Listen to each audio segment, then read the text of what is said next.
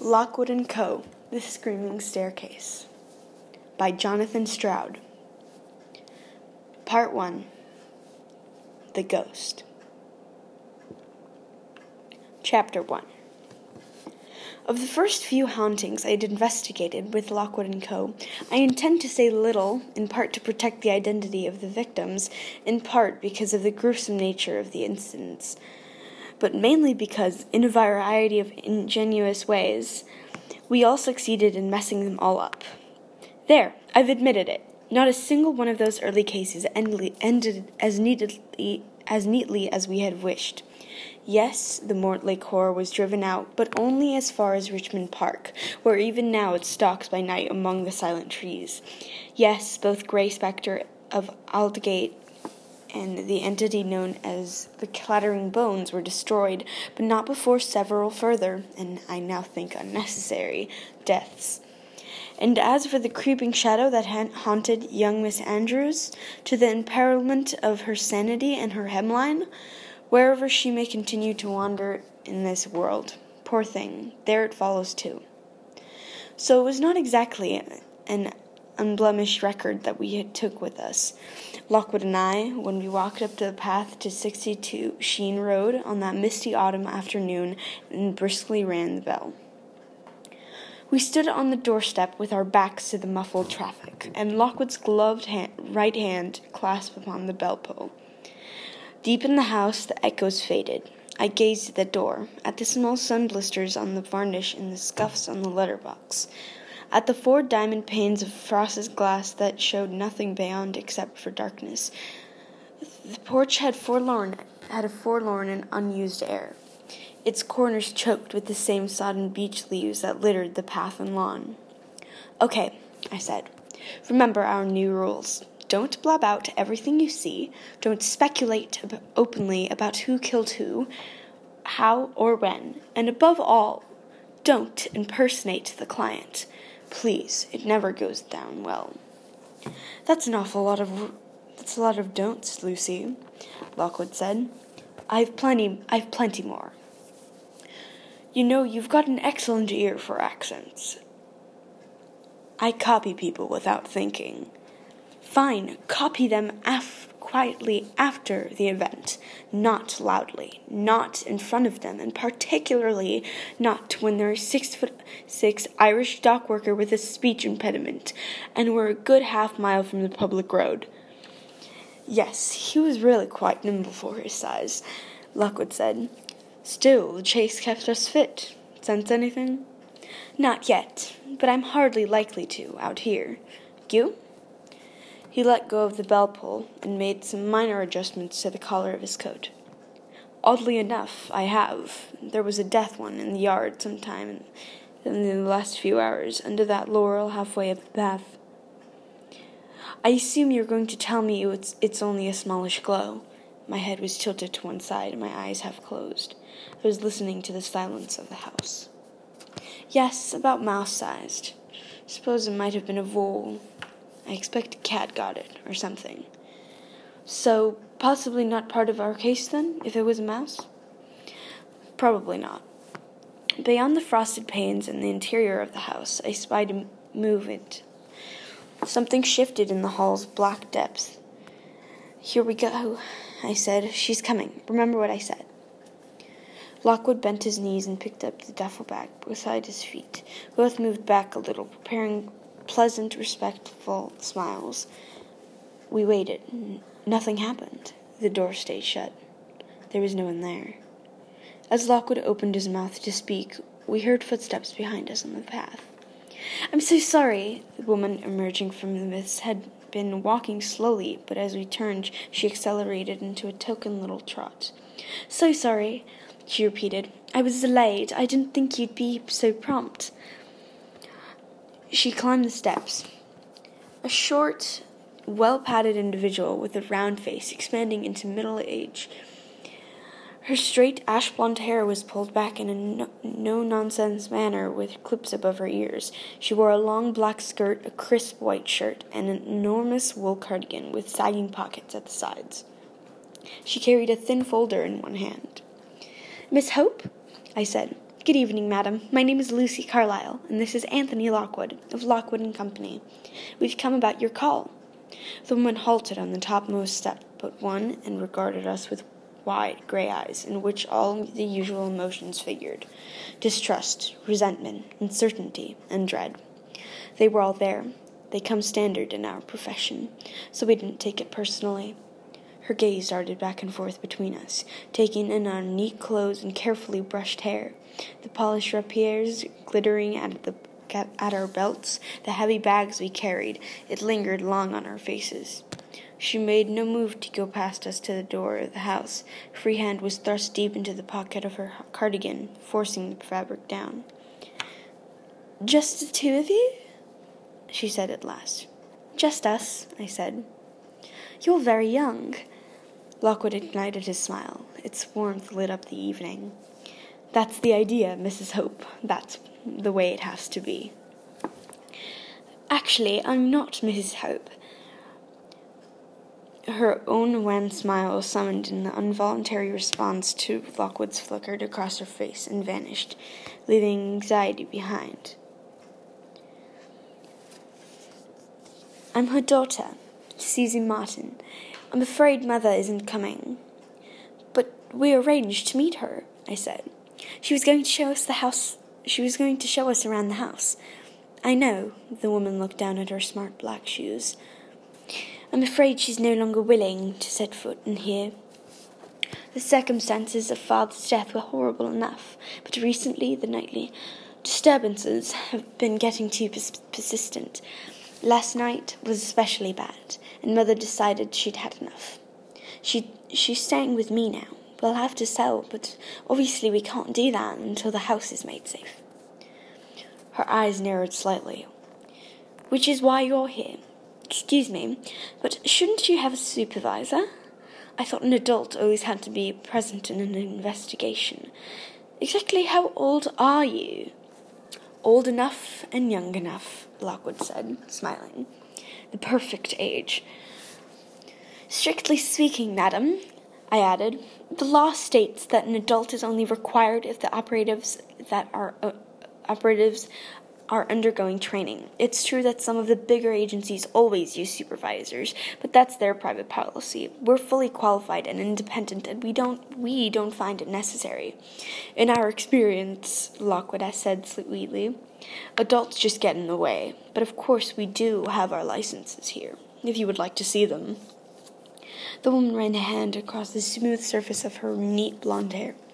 No, no, that won't be necessary. Since Mother clearly wanted you, I'm sure you, it will be fine. Her voice was neutral and uncertain. There was a brief silence. Thank you, madam. I glanced back toward the quiet waiting door.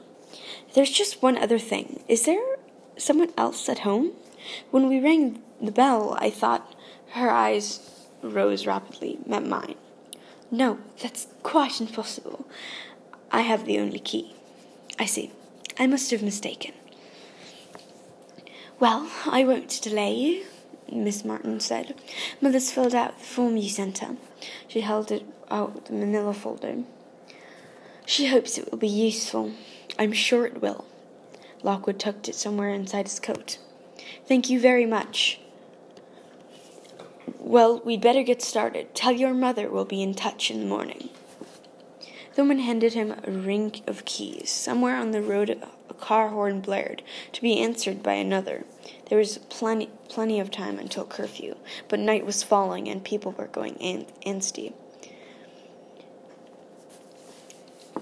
They wanted to get home. Soon there'd be nothing moving in the London streets but trails of mist and twisting moonbeams, or nothing, at least, that any adult could clearly see.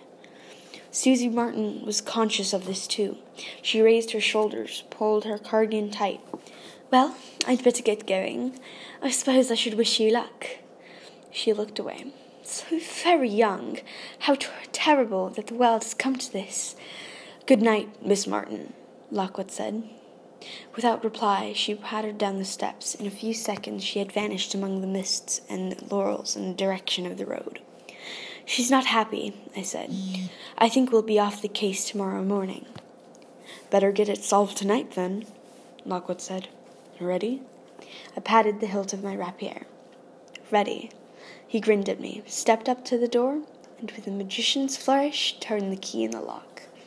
When entering a house occupied by a visitor, it's always best to get in quick. That's one of the first rules you learn. Never hesitate, never linger on the threshold. Why? Because for those few seconds, it's not too late.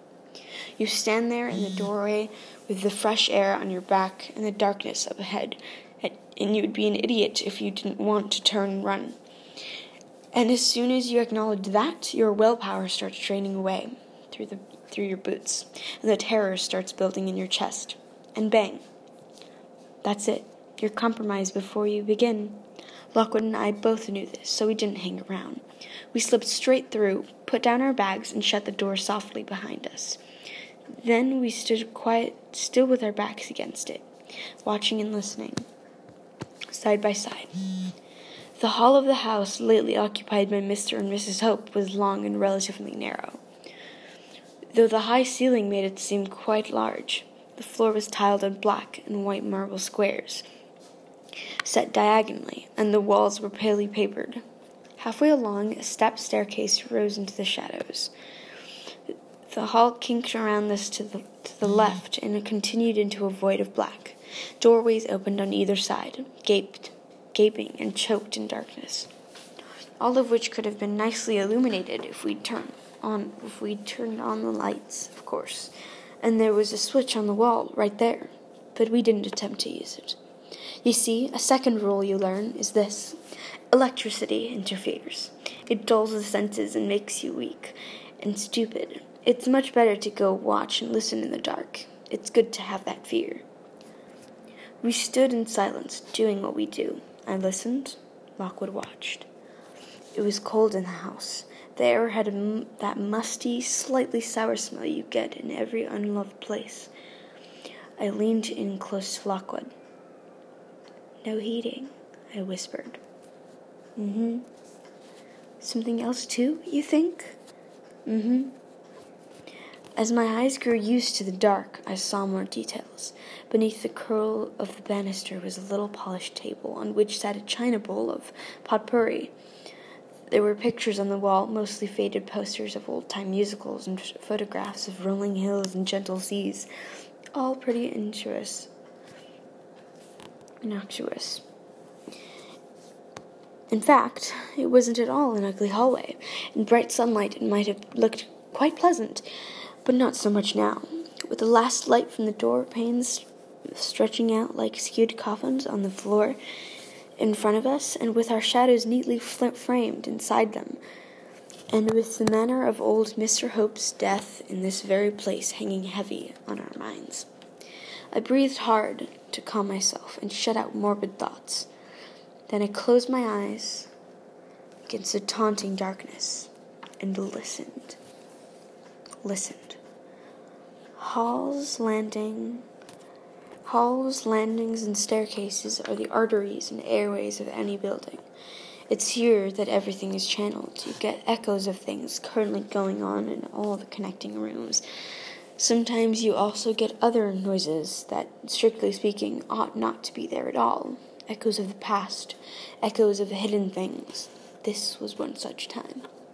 I opened my eyes, picked up my bag, and walked slowly down the hall toward the stairs. Lockwood was already standing by the little polished table beneath the banister. His face shone dimly in the light from the door. Heard something? he said. Yep. What? Little knocking sound. Comes and goes. It's very faint, and I can't tell where it's coming from. But it'll get stronger. It's scarcely dark. It's scarcely dark yet. What about you? He pointed at the bottom of the steps. You remember what happened to Mr. Hope, of course. Fell down the stairs and broke his neck. Exactly. Well, there's a tremendous residual death glow right here, still lingering three months after he died. I should have brought my sunglasses. It's so bright. So, what Mrs. Hope told George on the phone stacks up. Her husband tripped and tumbled down and hit the ground. Hard. He glanced up the shadowy stairwell. Long, steep flight. Nasty way to go. I bent low, squinting at the floor in the half dark. Yeah, look at how look how the tiles have cracked. He must have fallen with tremendous. Two sharp crashes sounded on the stairs. The air moved violently against my face. Before I could react, something large, soft, and horribly heavy landed precisely where I stood. The impact of it jarred my teeth. I jumped back, ripping my rapier from my belt. I stood against the wall, weapon raised and shaking, heart clawing at my chest, eyes staring wildly side to side. Nothing. The stairs were empty. No broken bodies sprawled lifeless on the floor. Lockwood leaned casually against the banister. It was too dark to be certain, but I'd swear he'd raised an eyebrow. He hadn't heard a thing. You all right, Lucy? I breathed hard. No, I just got the echo of Mr. Hope's last fall.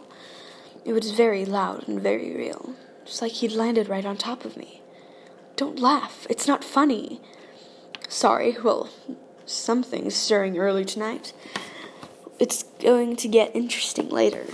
What time is it? Having a watch with a luminous dial is my third recommended rule. It's best if it can also withstand sudden drops in temperature and strong ectoplasmic shock. Not yet five, I said. Fine. Lockwood's teeth aren't quite as luminous as my watch, but when he grins, it's close. Plenty of time for a cup of tea. Then we find ourselves a ghost.